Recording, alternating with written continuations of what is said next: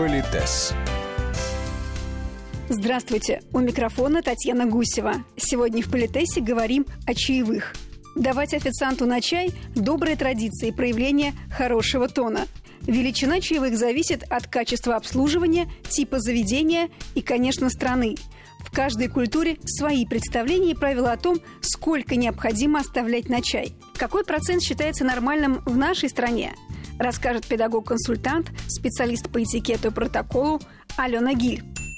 Когда мы отправляемся в конкретную страну, нужно обязательно узнать, какие там правила. Потому что в некоторых азиатских странах там, если вы дадите чаевые, сотрудник будет искренне оскорблен. Э, он и так достаточно получает, чтобы выпрашивать у вас о обслуживании на высшем уровне. Это э, лицо их ресторана, это даже не обсуждается.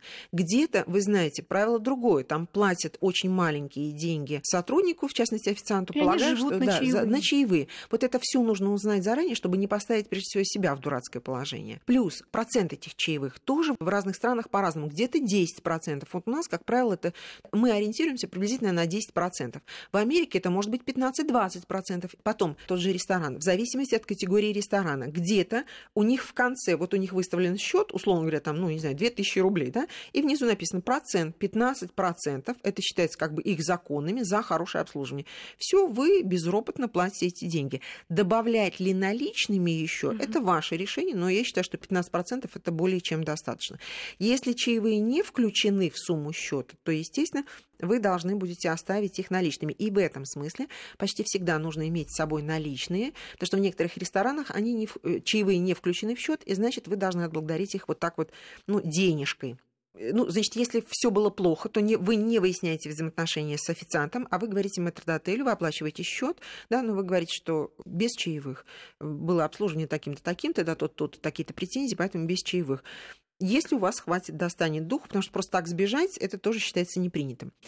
Если это было какое-то уникальное событие, у вас был день рождения, для вас сомелье это, устраивали анимации, обслуживали вот буквально по первому поднятию брови, то есть сделали так, что вы никаких забот не знали, гости счастливы, довольны и все такое прочее, вы знаете, ну, вы можете оставить еще большие чаевые. Это развратный разврат, но тем не менее, если люди... Ведь что такое чаевые?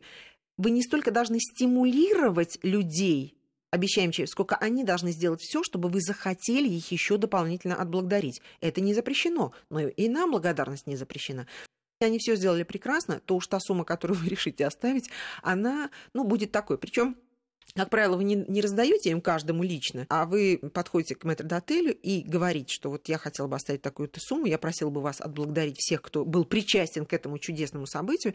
В некоторых странах, в некоторых ресторанах называют отдельную сумму, которую вы бы хотели оставить сомелье. И, как ни странно, опять же, по-разному бывает, но в ресторане у них есть э, свои традиции. То есть, ну, например, или они все чаевые собирают вместе, потом делят в определенных пропорциях, которые приняты, да, но, тем не менее, вот как бы там ни было, вы можете назвать сумму, вы можете сказать, что вот э, господину Сомелье, если вы не вручаете лично, там, знаете, это тоже очень разные взаимоотношения, то, говорите, я хотел бы, я просил бы вас передать вот такую-то сумму такому-то человеку.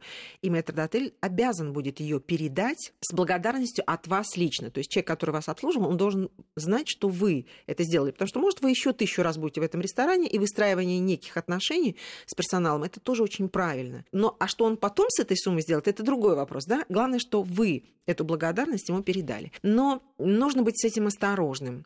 Я позволю себе потрясающий пример. Я стараюсь изучать теоретически, практически чаевые в тех странах, э, где мне доводится побывать, ну, в разных форматах.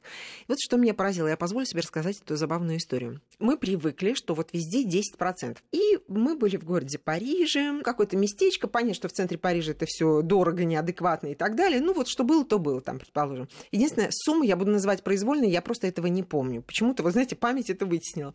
Так вот, мы сидели вчетвером за столом. Условно говоря, каждый, допустим, поел на 100 евро. Ну вот, предположим. И мы все такие роскошные, шикарные. Мы же знаем про правило 10%. Каждый из нас оставляет 10 евро как чаевые. То есть со стола 40 евро. И когда мы ехали э, в аэропорт, такой частный тур был специальный, я расспрашиваю даму, которая уже 20 лет живет в Париже, которая все знает, ну, в общем, до мозга костей уже практически, ну, если не француженка, то, по крайней мере, парижанка. И я ей задавала этот вопрос. Она говорит, Алена, Это потрясающе. Значит, вот что принято... В данном случае я пересказываю то, что было мне сказано, и чему я нашла потом подтверждение. В ресторане, значит, у них нет никаких 10%, у них есть человек. Вот если это ресторан, то это какая бы сумма тебе не была обозначена, с каждого человека, вот нас сидит 10 человек, с каждого человека по евро, ну, полтора, два, это уже вообще за предел. Если с каждого человека по евро, то есть со стола, например, 10 евро, там, да, получается, для них это прекрасно, это считается абсолютно нормальным.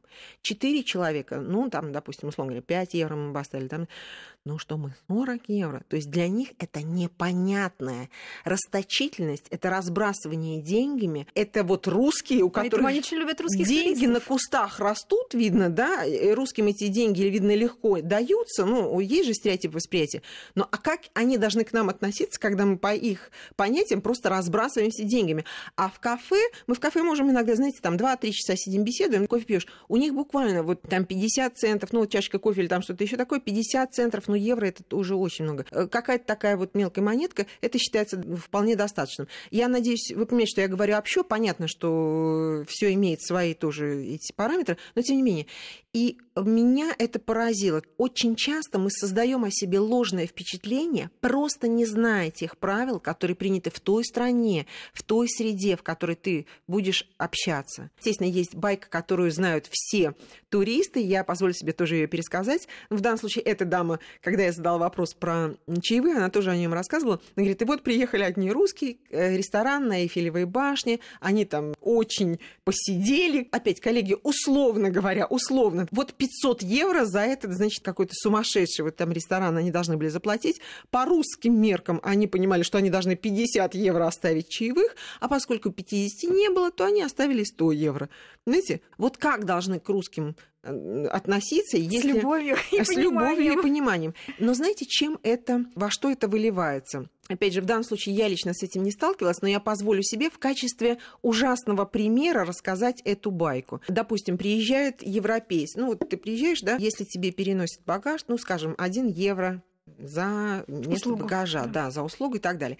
Было такое правило, что когда ты заселяешься в номер, специальный человек, например, да, он тебя сопровождает, он доставил твой багаж, он тебе любезно рассказывает, где здесь что включается. Ну, если есть какие-то особенности, он тебе это все объясняет. Так вот, место багажа, ну, допустим, это один или там два евро, плюс вот за такую любезность, ну, тоже, ну, хорошо, скажем, ну, там 3-5 евро вручаете человеку. Таковы правила. Поскольку, когда мы едем за рубеж. Сейчас уже, конечно, все не так. Мы и с мелочью едем, и с мелкими купюрами, и все такое прочее. Но раньше такой возможности не было. Ну и представьте себе, приезжает человек, вас проводили, вы понимаете, что вы что-то должны. Мелких купюр нету. Вы даете какую? Ну, десяточку, у кого что есть.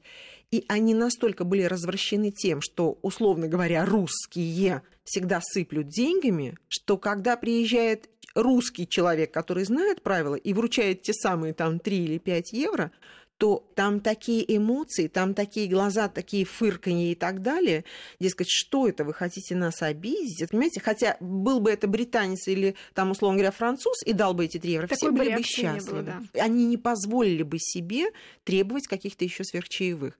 Поэтому очень часто мы создаем о себе не то впечатление, именно только по тому, что не потрудились узнать, каковы правила. Так вот, возвращаясь к чаевым, в ресторане, с одной стороны, если вы были довольны, во-первых, мы ведем себя адекватно, что люд... чтобы людям хотелось за нами ухаживать и делать нам приятное, хотя это их профессиональная обязанность, но тем не менее. И поблагодарить, ну, в нашей стране чаевые имеют значение. Но я позволю себе еще раз запомнить. Принимающая страна должна и сделать все, чтобы нам захотелось их отблагодарить. А если ты забежал в кафе просто попить кофе? Заплатил 150 рублей за капучино. Да. Вот в этой ситуации не оставлять чаевые, насколько это этично? Вы знаете, заставить, заставить вас никто не может, но если это вот возьмем большую часть таких демократичных кафе, обратите внимание, там работают студенты. Понятно, что у нас в стране это их возможный заработок, поэтому ну, хотя бы 10 рублей, я думаю, что... То есть это не, неприлично дать, например, действительно 10 рублей. Нет, абсолютно. Это, это не будет абсолютно.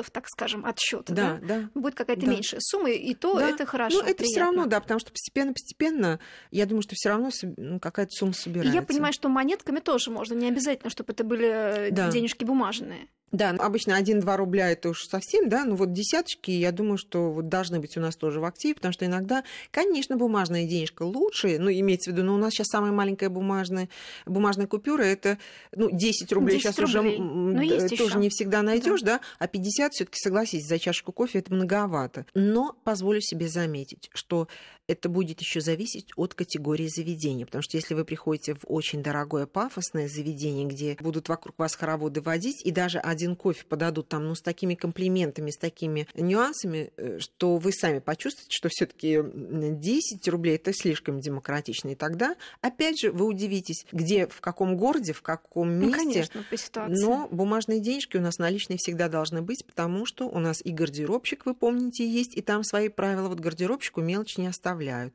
а в демократичных кафе оставляют. Политес.